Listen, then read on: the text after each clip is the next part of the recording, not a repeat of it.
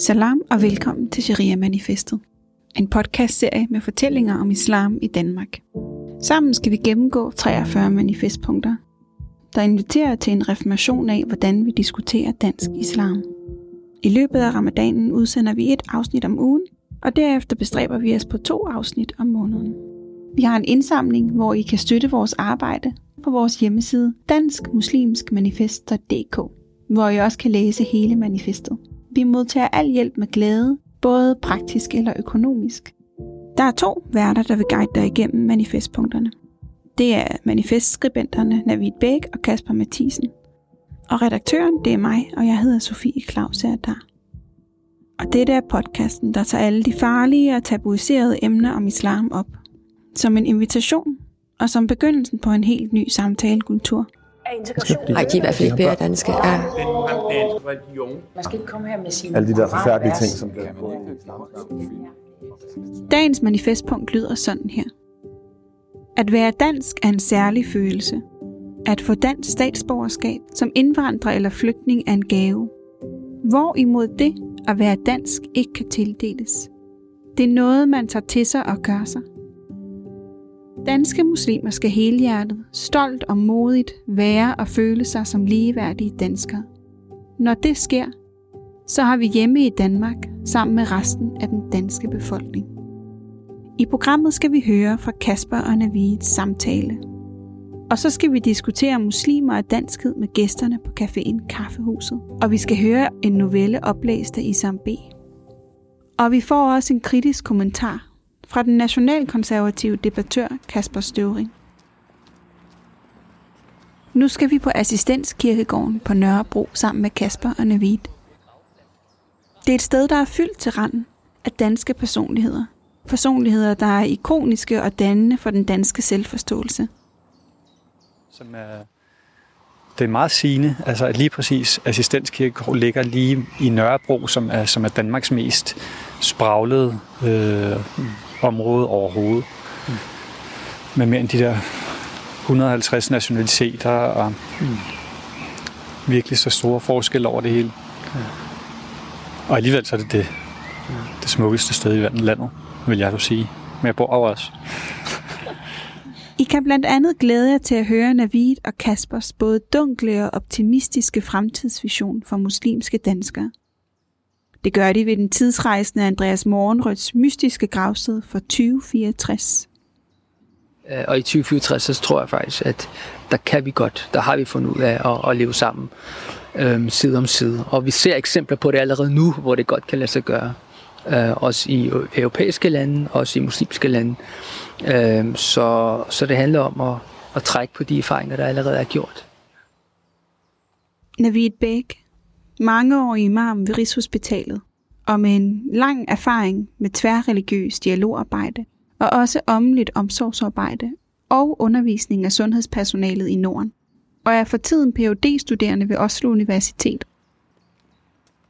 Jeg tænker også nogle gange, jeg godt have nogle gange en lidt mere, øh, hvad kan man sige, pessimistisk forestilling om fremtiden, hvor at nogle af de tendenser, som er meget fremvoksende nu, med, med, med, med højreorienteret vold og, og den her øh, idé om, at vi skal, skal rense ud i kulturen, den her idé om, at vi skal have, have modet ud og have muslimerne ud. Vi skal have dem øh, ekspatrieret, eller hvad hedder det, repatrieret. Deporteret. Vi skal have dem deporteret, ja. Den, at den tendens bliver stærkere. Altså den, lige nu synes jeg, det er den Kasper Mathisen har tidligere forsket i islam, sofisme og islamisk spiritualitet på Aarhus Universitet. Kasper har gennem flere år studeret traditionel islam med klassiske muslimske lærte og ulama i blandt andet Syrien, Yemen, Jordan og Malaysia. Der er helt det der med følelsen af, af danskhed, ikke? Altså, fordi på den ene side, så føler man sig måske dansk. På den anden side, så føler andre og siger det aktivt til en, at man ikke er dansk. Jeg tror faktisk, det er der øh, tit den der virkelig, virkelig svære identitetsforvirring opstår. At man, man på en måde, altså, så har man faktisk det danske. Men man, man bliver bare ikke rigtig anerkendt for det. Eller man føler, det, det er sådan lidt et med forbehold, at man bliver anerkendt. øh, fordi man måske ikke har den, øh, den almindelige øh, accent i sproget, eller man har ikke den almindelige påklædning i forhold til, til majoritetsbefolkningen, eller man har ikke det almindelige tøj, den almindelige hudfarve endda. Og så selvfølgelig, når vi snakker om islam også, man har ikke den almindelige religion. Og det er bare virkelig et, øh, et svært fællesskab, de der nationale fællesskaber. Fordi de, de er bygget op omkring den der folketanke, og meget af det er bygget op omkring et modersmål, og sprog og fælles mindre, minder. Man har de der, altså sådan et erindringsfællesskab. Altså at vi, vi har en fælles historie, og vi har nogle fælles referencer, som ligger i sproget og som ligger i historien. Vi kan alle sammen huske det og det. Vi kan alle sammen huske, øh, for eksempel nu bare os, altså dengang Danmark vandt i, i EM. Vilborg nu, og der Kim Vilborg. Ja,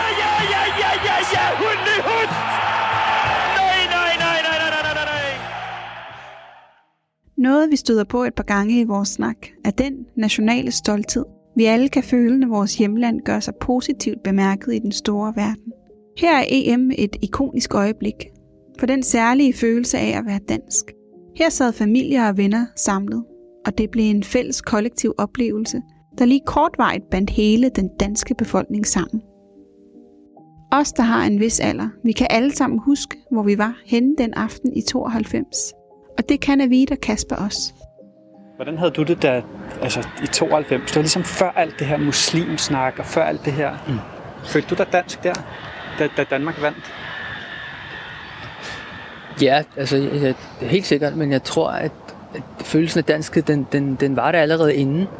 Øhm, det var de der marker, vi, vi legede i. Det var de grødspætter, vi fik øh, med remoulade og citron. Det var øh, komme ud i biblioteket og læse frit og bare blive væk i, i, den, i det univers der. Og, og, og det er sådan nogle ting, jeg har vendt tilbage til, og, og som minder mig om, at jeg er født her, og, og, og, og det er det jord, jeg går på, og det, det er også det mul, jeg skal begraves i, formentlig, uh, her i, i, i Danmark. Så, ja, så på den måde er det, har det jo en følelse, der har været der, inden vi vandt EM. Jeg snakkede med en, øh, en bror med tyrkiske rødder, som var omkring min alder, det vil sige sådan i begyndelsen af 40'erne, som også var født i Danmark. Og øh, han fortalte, at der, da Danmark vandt EM, der følte han sig 100% ubetinget dansk. Og det er lidt, hvad kan man sige, trist ved det, eller det er lidt hmm, tankevækkende ved det, det var, at det gjorde han ikke mere. Det vil sige, på et eller andet tidspunkt har han haft en meget stærk, nærmest fuldstændig identifikation med det her danskhed. Men den er simpelthen forsvundet. Altså, den er forsvundet fra 92 og frem. Altså, der har været en kæmpe stor, øh, hvad kan man sige, en, en eksklusion af, af folk, der ikke passede ordentligt ind. Og det er sket i majoritetens øh, medier. Det er sket på DR, det er sket på TV2, det er sket i aviserne, det er sket i, i kulturdebatten, det er sket i Folketinget, at man har hele tiden fokuseret på det her. Både det, der var, der var ægte dansk, men især på det, der ikke var. Og der er rigtig mange, der er blevet hægtet af, fordi det er blevet så, så defineret, og det er blevet så, øhm, så indsnævret. Altså, vi har folk, der seriøst har siddet nærmest og sagt, at, at hvis ikke du spiser frikadeller, hvis ikke du spiser svinekød, hvis ikke du drikker øl, så kan du ikke være rigtig dansk. Altså, det er så... Det er så øh, du tager dit tørklæde af, så kan hvis du ikke være dansk. Dit tørklæde af. Hvis du ikke går i noget bestemt tøj, altså det, og det er simpelthen det mest udanske, jeg kan forestille mig.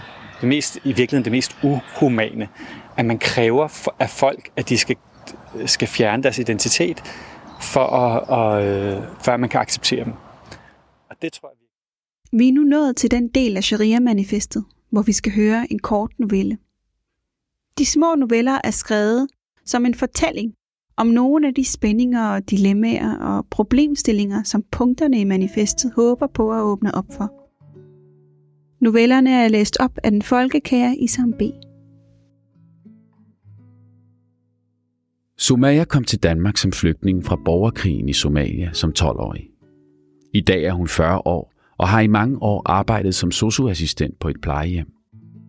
Sumaya er fraskilt og bor alene med sin søn Abdullah. Hun er glad for sit liv og føler, at hun har hele verden i sig. Alle farver og drømme og kulturer. Hun er både helt dansker og helt somalier, og prøver at opdrage sin søn til det samme.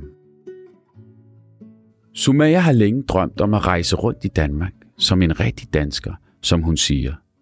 Hun er gennem flere år gået på kursus og har langt om længe lært at cykle. Hun er meget stolt over sin bedrift og cykler hver dag på arbejde. Nu vil hun købe et telt og en rygsæk og rejse landet tyndt sammen med en veninde og Abdullah. De skal overnatte på campingpladser forskellige steder i landet, som hun har set folk gøre det i et tv-program om dansk campingliv. Hun vil gå på bare tær på stranden og synge med fuglene i skoven. Hun vil ligge under den åbne himmel og kigge på stjernerne om natten. Hun vil til det fynske øhav og sejle med de små færger og besøge de små gamle landsbyer. Hun vil fodre heste og køre langs grusstierne på landet, som hun husker fra skoleudflugterne, da hun lige var kommet til Danmark. Det er nogle af de smukkeste minder, hun har. Hun vil spise gammeldags is med flødeboller og koldskål med kammerjunker dagen lang. Hun vil have, at de skal være danskere og vise Abdullah sit eget land. Men Sumaya er urolig for, hvordan folk vil opfatte hende. Om de vil være vrede over hendes tørklæde og islamiske beklædning.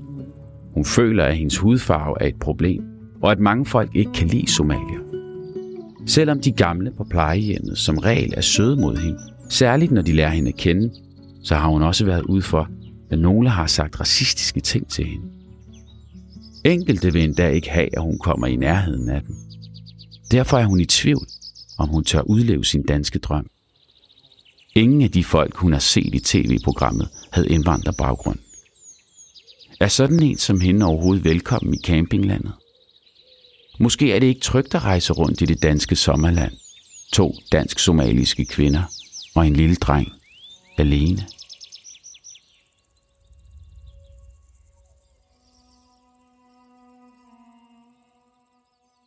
Vi vender nu tilbage til assistenskirkegården og Kasper og Navids gåtur.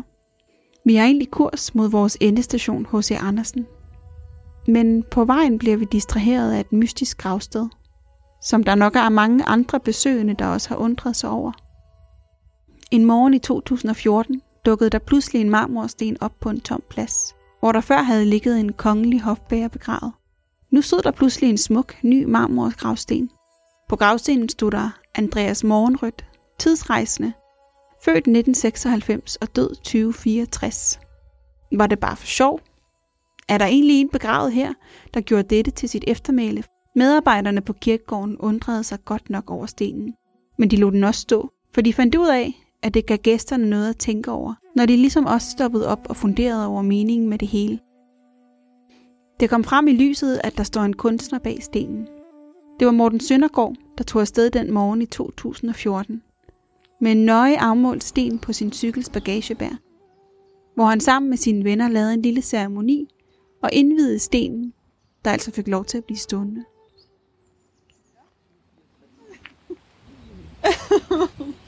Det, var, det, det er jo i virkeligheden det er jo ham, vi skal snakke, snakke med om alt det her. Fordi Andreas Morgenrødt her, som er tidsrejsen, kan vi se på hans grav, han er født i 96, og han er først død i 2064. Så han må jo vide alt det, vi går og gidsner om. Han har ligesom været igennem det hele. Han har været... Øh, han, har, han har levet de næste fire årtier og lidt mere. Set, hvordan det hele har udviklet sig. Hvad der er blevet af, af det danske samfund. Hvad der er blevet af samhørigheden. Hvad der er blevet af identiteten. Hvad der er blevet af muslimerne. Hvad der er blevet af det hele. I 1000 og 2040. Hvor er vi henne så? Snakker vi stadig om dansket der? Nej, det gør vi ikke. Hvad snakker vi om det? Jeg, jeg, jeg tror i hvert fald ikke, at, at vi snakker mere om, om nationalstater på den måde. Jeg tror, at vi er langt fremme, hvor verden hører mere til hinanden. øh, hvor konceptet om nationalstater og national følelse osv., den, den er forsvundet. Der, tror jeg, vi er mere ud i sådan det internationale, og folk de er søger ud af. Jeg, jeg tror sågar, at vi er, øh, vi er meget mere multikulturelle end i dag. Øh, Danmark til den tid. Øh, og vi vil kigge tilbage og, og grine over den her tid. Og tænke over, hvor, hvor dumme vi var, og latterlige vi var. Øh, så jeg, jeg, jeg tror lidt ligesom, øh, man i dag allerede kan se i nogle lande, øh, hvis vi kigger imod lande som sådan Malaysia og andre lande, hvor de har sådan mere flere kulturel virkelighed, at det ligesom bare bliver en stor smeltedil, og, og man bare kommer hinanden, og man tænker ikke så meget over international følelse, men mere række ud imod det internationale. Det tror jeg, det, det er sådan, det kommer til at være. Mm. Øhm. Men ja. et land som Malaysia har man jo meget stærke øh, sådan etniske identiteter. Altså malayer er muslimer, og de går i noget bestemt tøj. Kinesere er ja, kinesere. De er også malaj, malaysiske statsborgere, men de, de er kinesere. De har deres egen kultur, deres egen mad, deres, egen, deres eget sprog. Altså jeg tænker, i Danmark, øh, jeg har lidt svært ved at se mig den der sådan store sammensmeltning, må jeg indrømme, øh, i, i en enhedskultur. Jeg tror simpelthen, at, at fremtiden kommer til at blive mere øh, fragmenteret. Det kan godt være, at vi på en eller anden måde kan, kan indgå i en form for fællesskab også. Det bliver vi nødt til. Altså, jeg tror simpelthen ikke, at det øh, egentlig rigtigt, at, at Danmark og dansk kultur kan overleve uden. Altså, der bliver nødt til at være en, en form for fællesnævner. Men ud over det, så tror jeg, at de, de, øh, de religiøse og de, de etniske identiteter godt kan blive forstærket nogle steder. Samtidig med, at de kan blive udlignet på andre måder. Altså folk gifter sig på tværs af, af etniske skæld. Folk gifter sig på tværs af religiøse skæld.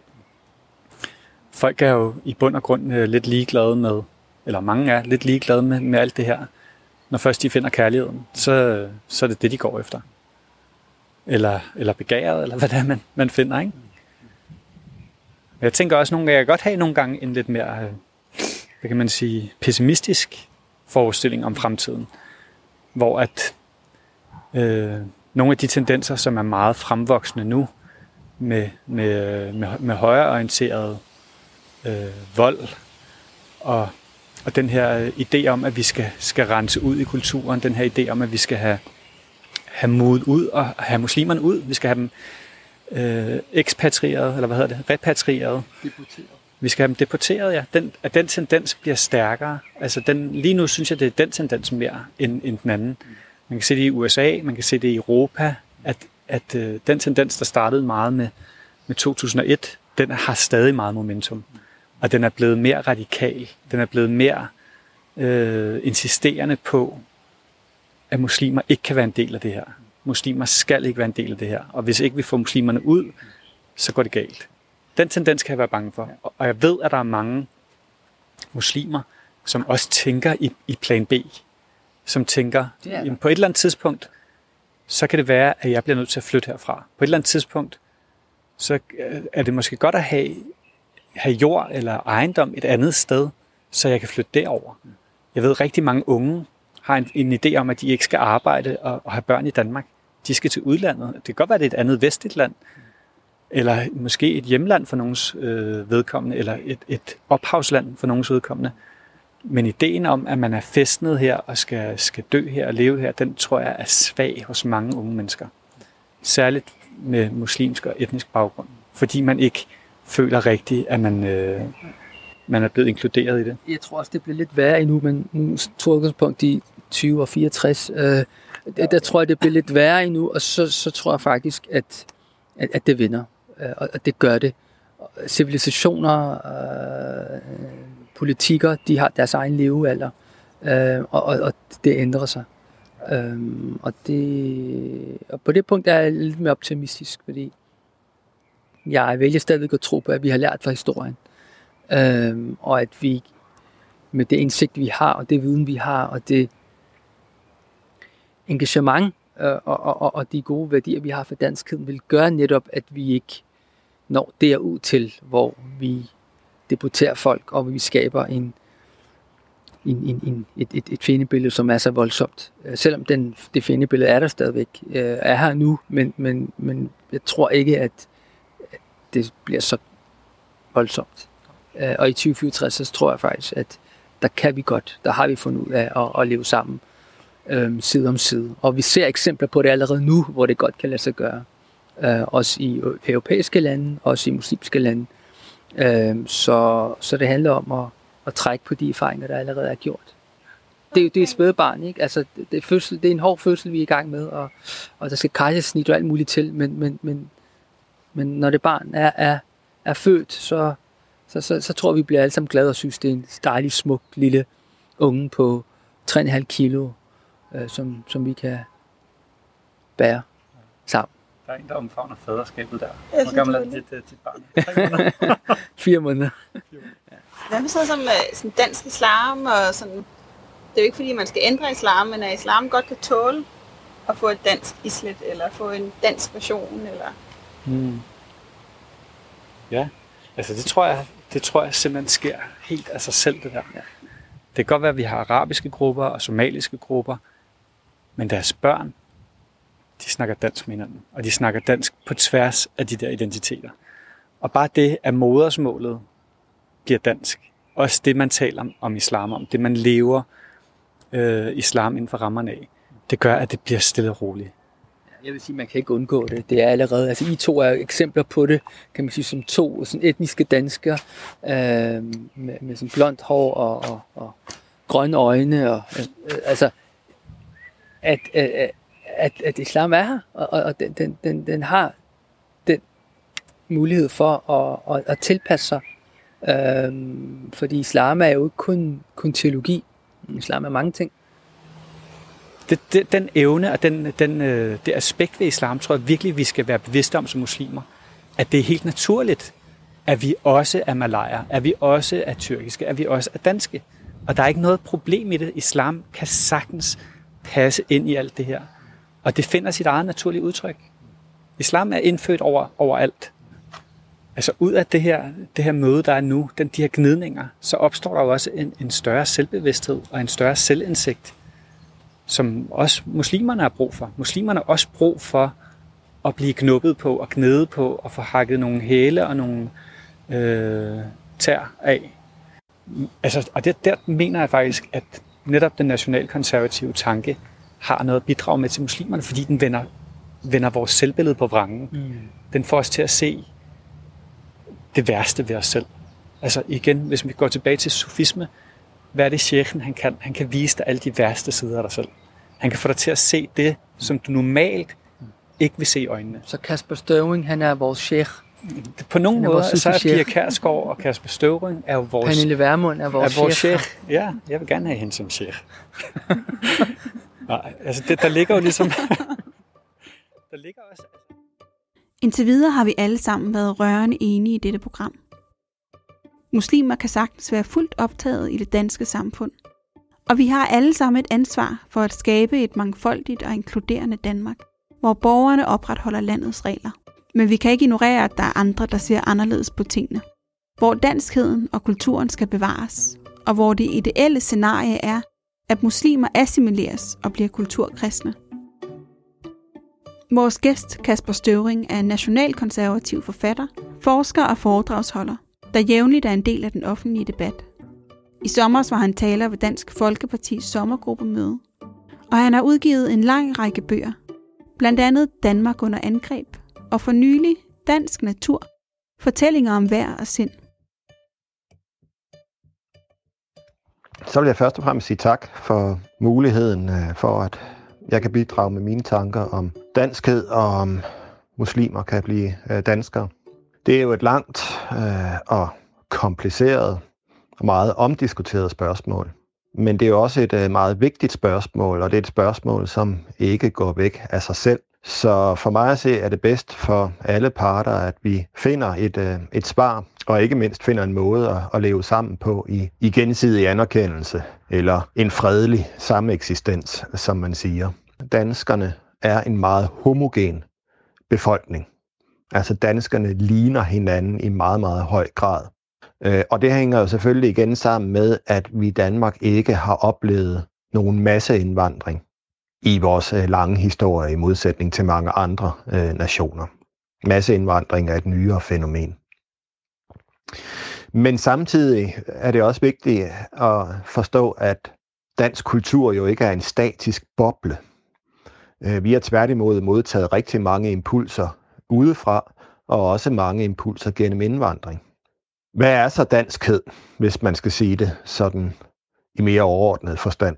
Øh, og øh, her der kan vi jo sondre først og fremmest mellem nogle objektive faktorer og så nogle mere følelsesmæssige faktorer, selvom det nogle gange er svært som det er i den her diskussion i det hele taget, svært at sætte en præcis grænse mellem de to ting. Til det objektive kunne man pege på sådan noget som et fælles sprog, altså dansk.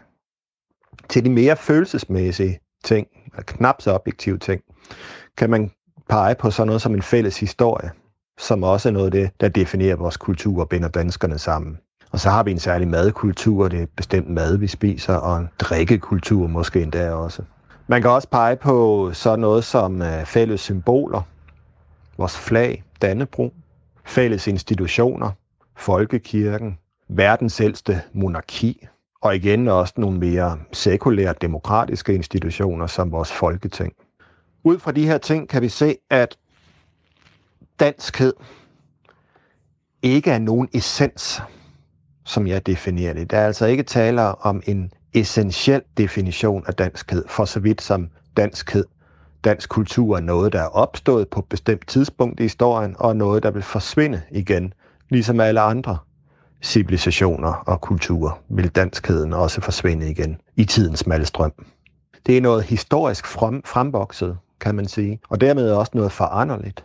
Men det, der bare er vigtigt at påpege her, er, at det sker gradvis. Altså vores kultur er vokset gradvist frem gennem historien, og det betyder, at, at der er en kontinuitet i vores historie, der gør det muligt for os at identificere nogle konstanter. Og igen alt det her med til at give os identitet som et folk, altså selvforståelse. Vi kan tale os om os selv som, som danskere. Når jeg definerer danskhed som kultur, så ligger der jo selvfølgelig også i det, at muslimer kan blive danske. Jeg siger ikke, det er nemt. Jeg siger tværtimod, det er svært. Det gælder ikke kun for muslimer, især for indvandrede muslimer. Det gælder så at sige for alle indvandrere. Og det er svært, fordi vores kultur er nationalromantisk i sin form. Og det, og det er svært, fordi vi er så homogene. Men det kan lade sig gøre at blive en del af dansk kultur. Øh, det kan lade sig gøre, hvis man ønsker det, hvis man vil. Her bliver vi også nødt til at, at lave en anden sondring nemlig sondring mellem assimilation og integration. Altså mellem assimilation, forstået som det, at man glider fuldkommen ind i dansk kultur øh, og nærmest bliver uskændelig fra, skal vi sige, gennemsnitsdanskeren. Assimilation, det er øh, altid at foretrække, efter min mening. Så opstår der færrest konflikter. Tillid har, har lettere ved at vokse frem. Jeg mener jo, det er vigtigt, at man øh, bliver kristen, Øh, man døber sine børn, og man giver sine børn danske navne, bare for at nævne to eksempler. Ligesom jeg mener, at der ikke bør finde masseindvandring sted. Og det skyldes jo den grund, at, at jeg mener, at der er noget værdifuldt og bevaringsværdigt i, i dansk kultur, som rækker ud over den rent formelle integration. Altså det, der rækker ud over, altså rækker ud over det, at man har et pas, øh, at man er statsborger, eller rækker ud over det, at man overholder loven og, og er arbejdsom. Jeg mener faktisk, det er vigtigt for dansk kultur, at øh, der er så noget som fælles forfædre. Fordi den her generationspagt, den er faktisk med til at motivere os til at passe på vores samfund. Altså sansen for, at vi har, der er blevet os noget overleveret fra vores forfædre, som vi skal passe på og give videre i uspoleret forstand. Jeg mener også, at det er vigtigt og godt, at kirkeklokkerne ringer i de kristne kirker hver søndag. Der er en dansk litteratur, der er danske sange og danske salmer, øh, som siger noget om, øh, hvem vi er og som hører til i vores kultur. Men det er jo selvfølgelig ikke, når vi taler om kultur i den her dybere forstand, så er det jo selvfølgelig ikke noget, der potentielt trues af indvandrere eller andre religioner. Det trues af en lang række faktorer, som, som øh, individualisering og globalisering. Med andre ord er det også øh, danskere, altså oprindelige danskere, der skal bekræfte deres øh, fælles kernekultur. Men jeg mener til gengæld også, at det er muligt, og sådan skal det også være, at der eksisterer lommer af ikke-assimilerede grupper, så længe disse grupper er integreret.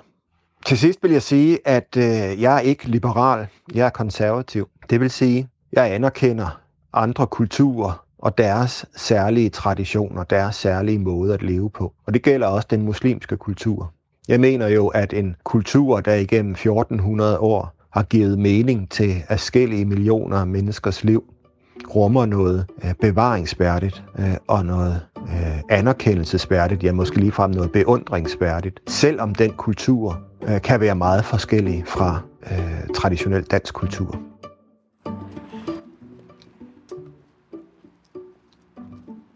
Og der tror jeg faktisk, at vi har virkelig meget brug for den her nationalkonservative tanke. Også at den er meget åben og meget ærlig og meget konfronterende.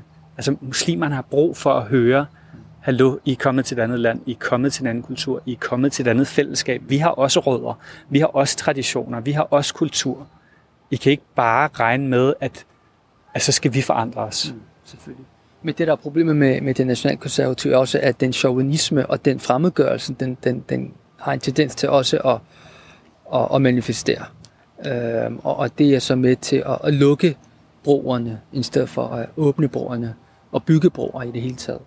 Og det, det, det, det tror jeg også på sigt kan, kan gå hen og, og stadigvæk altså er farligt, øhm, fordi der er jo ingen, der bryder sig om at, at blive mistænkeliggjort og blive set som et problem, eller en religion, som man holder måske meget kært at blive svinet til, og, og blive nærmest gjort til, til noget andet, og, og, og til noget vulgært og, og perverst. Og, mm. Jeg tænker også på, på historien om Josef i, i Koranen, som kommer fra en, en, en bestemt folk, som så udstøder ham. Det er hans brødre, som gør det i, i afmagt og i jalousi. Han ender med at blive optaget i et andet folk. Og hvornår er det, han vinder gunst? Det er, når han bidrager. Når, de her, når det her nye folk, når, når Al-Aziz, altså lederen af det nye folk, kan se, at den her mand vil os det godt. Han kan, han kan varetage vores, vores høst. Han har en visdom til at se, hvad, hvad der skal gøres. Når det sker, når Josef bidrager, så bliver han helt naturligt ledt til en position af anerkendelse i samfundet. Og med ham, så kommer hans familie senere.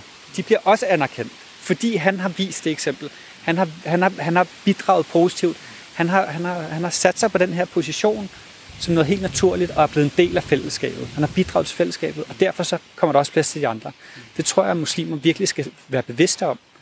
At, at, at danskhed, det er også noget, man, man gør sig fortjent til. Altså at blive anerkendt er ikke bare noget, du bliver af dig selv. Særligt ikke i noget så grundlæggende som et nationalt fællesskab. Det er noget, du virkelig skal gøre dig fortjent til. Her halvvejs igennem programmet forlader vi lige et øjeblik Kasper og Navid på assistens. For vi skal lige 500 meter ned ad Nørrebrogade. Det er der, hvor kaffehuset ligger. Og Kasper og jeg er troppet op med en optager i hånden og med et håb om at forstyrre nogle fremmede mennesker i deres søndagshygge, for at de kan fortælle os deres holdning om muslimer og danskhed. Hej.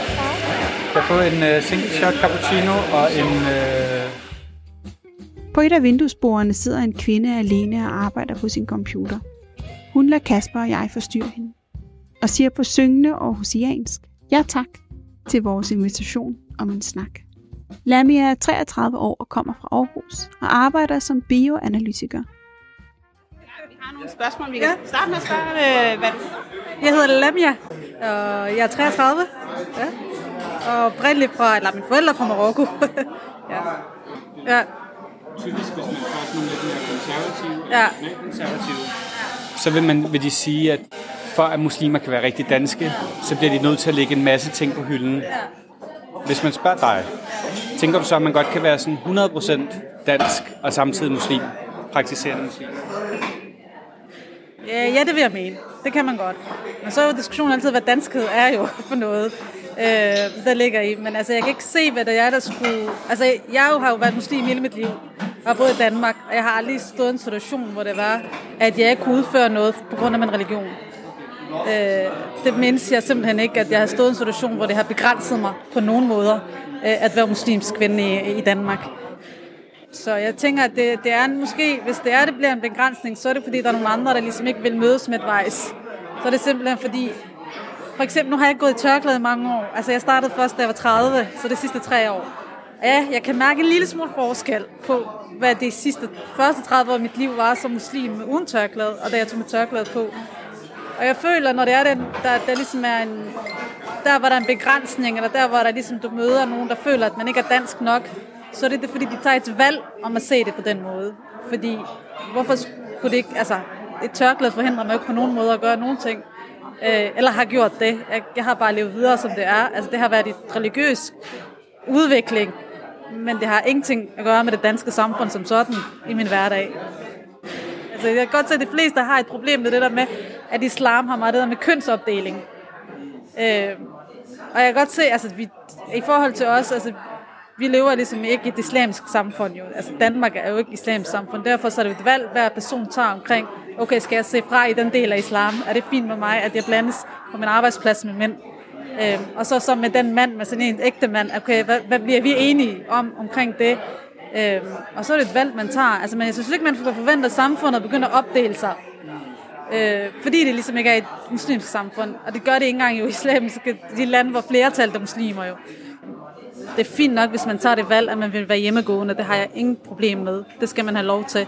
Men så længe det er et, det er et valg, man tager som kvinde. Ikke? Her spørger Kasper, om man i det her tilfælde faktisk har bedre mulighed for at leve som muslim i Danmark. Ja, ja, ja helt sikkert. Altså, det, mange gange. Altså, jeg ser, altså, jeg synes, i Danmark har du muligheden, ja, som du siger, men også viden. Fordi vi ligesom er, det der med, at du står hele tiden til regnskab, det har jeg gjort siden øh, jeg var helt lille med det der, men hvorfor gør man sådan? Hvorfor, jamen jeg har altid blevet spurgt, skal du selv vælge, hvem du skal giftes med? Altså jeg kan komme i min første arbejdsplads og sidde og spise frokost, og så er det det første, folk spørger mig om. Men, men det er igen det der med, at når man, man har to kulturer, så skal man ligesom tage det bedste af begge, og prøve at finde noget nyt, ikke? Ved et andet af bordene møder vi et ung par, Zainab og Mehmet, der ser ud som om de er trådt ud af forsiden af Vogue Arabica. Det virker som om de er taget på ægtefælde date, og de har klædt sig elegant og stilfuldt på i matchende toner. De udstråler en ungdommelig gå på mod, og de er sådan et par, der virkelig er på hold sammen. Vi starter med at etablere, at de begge to er de yngste i familien, har masser af små niæser og nevøer, og derfor slet ikke har travlt med at få børn. Ikke nu. ja. Nej, der er, der er helt... Det er lidt fra måske svigermor og svigerfars side, men det er vel også meget normalt, tænker jeg. men sådan som I ser det, er der så en konflikt mellem det at være dansk og det at være muslim? Eller kan man godt være 100% dansk og 100% muslim på samme tid? Ja, altså, jeg, synes, jeg synes, det er lidt svært spørgsmål, fordi øhm, det kan godt være, at jeg heller ikke er helt afklaret med det selv. Og det, det er også noget, jeg går rundt og tænker meget over.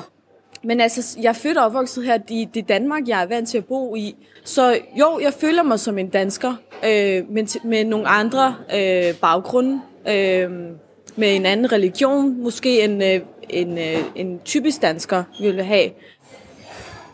I forhold til danskhed og at, og, og være muslim, så, så føler jeg nogle gange, at, at, at, at det er to forskellige ting, men, men at det er i, i, i, den, i, i den samlede pakke. Jeg, jeg ved godt, at H.C. Andersen han er fra, fra Odense, og jeg kender godt til Gorm den Gamle og Harald Blåtand. Og jeg føler også med i den danske politik. Så, så at, at man kan alle de her ting, at gøre det så en til en, eller at man ikke kan det, at man er, at man er mere dansk eller mindre dansk. Jeg føler bare, jeg føler ikke, at, at, at, at man, skal, man skal kunne alle de her ting for at, at, at, at, at føle sig øh, som en dansker. Er der nogle situationer, hvor I, hvor I føler jer mere danske eller mindre danske? Når det kommer til øh, kultur og traditioner, øh, så er vi jo, så er vi jo forskellige, og, og jeg føler, at der skal være plads til den her forskellighed. Øh, men jo, med udseende har jeg nogle gange følt, okay, når man sidder i, i, i frokoststuen, omringet af, af, af, af danske kollegaer, så kan man godt se, okay, jeg ligner ikke dem. Så der kan man godt nogle gange få den der fornemmelse af, aha, jeg, jeg er sgu ikke helt dansker. Og, og det er ikke fordi, det er noget, der kommer på overhovedet. Øh, og tværtimod, så er jeg, så er jeg tilhænger af, at, at at vi har den her kulturforskel, fordi det er kun sådan, vi, vi, vi som, som menneske kan udvikle os og, og, og lære andre øh, at kende. Der har været episoder, hvor, hvor jeg har tænkt, okay, en, der har brugt øh, islam i, i forkert øje med, har, eller har kaldt sig muslim og gjort et eller andet, og så har man følt, okay, øh, vil, jeg, vil jeg på arbejdspladsen blive set forkert på, eller når jeg kører i min bil, øh, øh, er der så nogen, der vil råbe og skrige af mig, når de sidder, ser, at, at, at jeg lige er lidt forsinket med at komme, øh, komme i gang med at køre for, for grønt lys? Øh, jeg er faktisk også blevet opvokset med, øh, min far har altid sagt, at jamen, det land, du bor i, så er du også nødt til at kende historien. Du er nødt til at også kende deres traditioner. Øh, du kan ikke bare bo i et land og så tænke, ved du hvad, jeg gør, som det passer mig. Du er også nødt til at følge deres regler. Og fordi jeg har tilbragt det meste af tiden her i Danmark, så er der jo rigtig mange ting, hvor jeg tænker, ah, altså helt basalt spandauer, hvad jeg tænker, der føler jeg mig, når jeg spiser så føler jeg mig jo som en dansker, fordi jeg spiser sådan en og elsker det.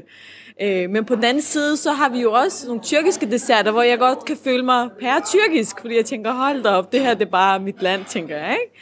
Så ja, det, det kommer også meget an på oplevelsen, øh, og den situation, man står i, altså hvordan man føler det. Som det, som det sidste kan jeg jo sige det der med, som min kone sagde, det der med, at, at, at jamen, øh, det system, vi lever i, har givet os en uddannelse, har givet os et, et, et, et, et sted at være, og, øh, og øh, har givet os nogle muligheder. Det vi så gør nu, det er, at vi har, vi har benyttet os af de muligheder, øh, taget os en uddannelse, men hvad, hvad gør vi? Vi, vi, betaler, vi betaler tilbage til, til, til, til det samfund, der har givet til os igennem skatten.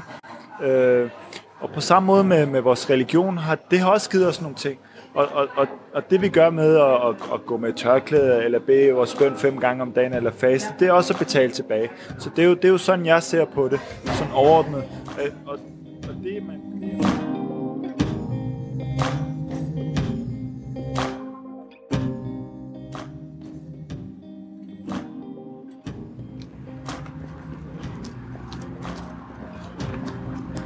men på den anden side vil jeg også sige, det med at have en kærlighed til ens land, det er noget, som også i den islamiske tradition er helt legitimt at have. Det hører også med til, at man sagt skal have en, en fædrelandskærlighed, eller en moderlandskærlighed, uden at der går ind og bliver til noget fanatisk nationalisme. Ja, og de to størrelser er jo ikke øh, uforeneligt med hinanden. Man kan jo sagtens være dansk og muslim på samme tid, og det er vel det virkeligheden er i dag. Vi ser rigtig mange danske muslimer, øh, både dem, som man kommer til, men også dem, som måske er konverteret eller, eller har bosat sig i Danmark af den ene eller anden grund, at de, øh, at de ser sig selv som, som danske muslimer. Øh, og det er også et term, som jeg tror, vi kommer til at høre mere og mere til. Øh, og så tror jeg også, at der er et andet aspekt i, at vi ikke skal underkende, jeg tror bare lidt under på det før, inde på det før med hensyn til, til kærlighed til, til ens land. Også at kunne se de gode ting ved, ved ens land. Jeg stødte ind i hadith fra profeten, øh, må Guds øh, fred være, og velsignelse være med ham, når han siger, han roser faktisk europæerne, han kalder dem for øh, uh, Gormer Rum, altså byzantinerne på det tidspunkt, for fire ting, og han siger blandt andet, at de er meget gavmilde over for, for de svage og for de fattige. Øhm, pointen med, med det her er, det er, at han i talsætter dem som en nation. Øhm, ligesom at øh, Imam al-Ghazali har, har sagt, at det er helt naturligt at elske sin, sit land. Øhm, og, og tit også være vred over, hvis der er nogen, som fornærmer ens land. Jeg har sågar bedt efter fredagsbøn, der har let fredagsbøn og holdt prædiken, der har jeg så bedt for, for, for Danmark. Øh, og mange har sådan sagt, jamen, sådan, de har ikke sådan sagt, hvorfor, de har ikke spurgt mig spørgsmålstegn, men de har sådan været lidt sikkert undrende over, hvorfor skulle man lige nævne Danmark. Øh, men, men det synes jeg er det mest naturlige at gøre, fordi det er her, vi bor. Øh, det her fra vores verden, den, den, den udspringer. Øh, så hvorfor ikke bede for det land, som, som har givet os så meget? Skal jeg ikke huske beretningen fra profeten, hvor han, Guds fred og velsignelse være med ham, da han red på sin kamel på vej til Medina. Hver gang han nærmede sig Medina, så vil han øh, øh, ja, så vil han få sin kamel til at, at ride hurtigere, så han kunne hurtigere komme frem til Medina. Og det er jo et udtryk for øh, den kærlighed, man har til sit land. Øh, og det mærker jeg også, når man er på vej tilbage til Danmark i flymaskinen eller i toget, jeg mærker, at nu, nu er vi i, ved grænsen, ikke? Nu, nu er vi i Danmark, og det giver en følelse af, af stolthed og glæde og kærlighed i også. Mm. Jeg tror faktisk, det der tawakkul, i den islamiske tradition er det jo meget forbundet til, til en tillid til Gud. Mm. At Gud vil en det, det godt. Mm. At man en del af Guds forholdet er også, at ligegyldigt hvor mange prøvelser du kommer igennem, og hvor mange lidelser du kommer igennem, så er der en tillid til, at Allah gør det for min skyld. Mm. Det er ikke for at straffe mig, eller for at, at, at, at såre mig, men fordi, at der ud af alle de her prøvelser, al den her modgang og al den her forvirring, kan komme et højere lys, og et, mm. og et, et dybere eksistentielt lys, som binder mig tættere sammen med, med Allah. Mm. Og den her tillid, altså, den tror jeg også er helt central for, for sammenhængskraft på et andet niveau. Altså at man, man har tillid til hinanden som, som medmennesker. At muslimer har tillid til altså selv de mest højreorienterede politikere. Mm. Vil dem det godt, og de vil landet, landet det bedste. Det kan godt være, at der er nogle ting, som, som man ikke helt er enige om, eller som man ikke er, øh, har den samme forståelse af, og den samme fortolkning af. Men i bund og grund, så vil alle det bedste for landet. Alle har interesse i, mm. at det her land skal være godt. Det kan godt være, at der er nogle, nogle få grupper eller nogle få individer, som sidder og tænker om og tænker på at lave, lave terrorangreb eller et eller andet. Men det store, store, store flertal af både danskere og danskere med alle mulige forskellige etniske og religiøse baggrunde er jo interesseret i et fællesskab, der er stærkt og, og har gensidig tillid. Skal vi ske have tillid til, til at, at, at, at Gud vil os det bedste, og, og så ture og springe ud i det i kirkegårdsk ånd, og give lidt slip og bare, øh, bare omfavne det. Men jeg tror, at danskhed er også det, man gør det til. Ikke? Altså, du skaber din egen fortælling, øh, og, og du bliver en del af en fortælling. Øhm, og, og danskhed er på mange måder i dag jo også mere sådan plastisk og, og flydende. Øhm, og vi bevæger os ind i forskellige kredse, øhm, og man kan have forskellige identiteter på, på en gang. Øhm, så, så det er vel os, der skal bestemme, hvad danskhed skal være, i stedet for andre, der skal komme og fortælle os, eller ligefrem pådute os, hvad, hvad danskhed er. Øhm, så Hvad gør vi som muslimske danskere? Nogle gange virker det som om, at vi usikkert leder efter svar på det spørgsmål. Mange af os er anden, tredje eller fjerde generation efter migranter, og nogle af os har valgt islam til senere i livet. Det er her, vi har vores hjem, job, boliger, relationer, drømme og liv. Her er vores børn og vi selv født. Vi er danskere i vores eget land, men får vi nogensinde rigtig hjemme her? Kan vi og tør vi træde fuldbyrdigt ind i fællesskabet af danskere? Vi takker for, at I har lyttet med, og vi vil gerne sige tak til vores gæster for deltagelse. Hvis I gerne vil læse mere om projektet, eller gerne vil være en del af debatten, så kan I finde os på Sharia-manifestet på Facebook, eller på vores hjemmeside danskmuslimskmanifest.dk, hvor I også kan læse hele manifestet. Vi har en indsamling, hvor I kan støtte vores arbejde. Vi har arbejdet længe på at få lavet Danmarks nye podcast om muslimer. Vi modtager al hjælp med glæde, både praktisk eller økonomisk. Næste uge skal vi høre om islam og sundhed, og skal vi på Rigshospitalet sammen med Kasper og Navid. Og vores gæst er Morten Sodemann, som blandt andet vil fortælle om sit arbejde på Indvandrermedicinsk Klinik. I kan godt glæde jer. Og så vil vi gerne ønske alle muslimer en glædelig Eid